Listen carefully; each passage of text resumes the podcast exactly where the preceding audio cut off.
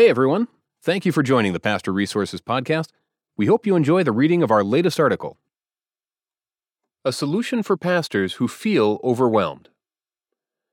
Earlier this year, I began a mastermind group with other small town pastors, and even though I'm teaching and facilitating the group, I feel like I'm learning just as much as they are. One of the biggest things I've learned is that most small town pastors feel overwhelmed. Let me take that last statement back. I knew most pastors were overwhelmed I was just wrong about what was causing them to feel this way. Initially, I thought most pastors are overwhelmed because they're having to do everything themselves and aren't able to make the changes necessary to create a healthy church.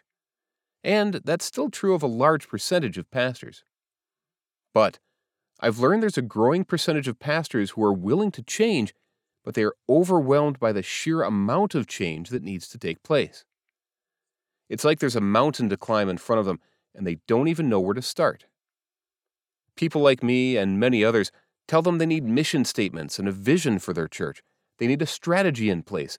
They need teams of volunteers and they need to develop leaders. They need to reach out to their communities and care for those inside the church. It's a never ending list, and one that I contribute to. These pastors do need all of these things, but most importantly, they just need to get started. And it really doesn't matter where they start, it just matters that they start somewhere. Maybe you're one of those pastors. If so, I want to apologize for any frustration that I may have caused you. In my desire to help, I may have caused you to doubt yourself. You can do this, and I'd love to give you a strategy that will help. I want you to spend some time thinking about the immediate needs of your church and write each one of them down.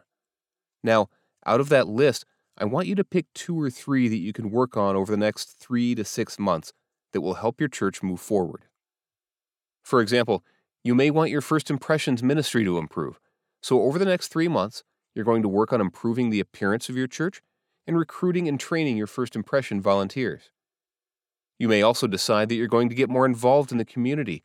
So, over the next six months, you're going to do at least one community event a month, and you're going to develop a leader who can lead the outreach ministry. The key is, during this time, you're spending your time and energy only working on these two to three needs, as well as your normal pastoral stuff. You want to switch from Sunday school to small groups, but that's going to have to wait. You'd like to revamp the student ministry, maybe six months from now. The key to moving your church forward is focusing on just a few things at a time. So, let's recap. Write down the changes that need to happen Pick two to three to put your time and energy into over the next three to six months. Evaluate your progress monthly. Find someone to hold you accountable. The process for moving your church forward can often be similar to the process of eating an elephant. You have to do it one bite at a time. Thanks again for listening to the Pastor Resources Podcast. To read all of our articles, head over to pastorresources.com and don't forget to subscribe to our podcast for more articles and special interviews.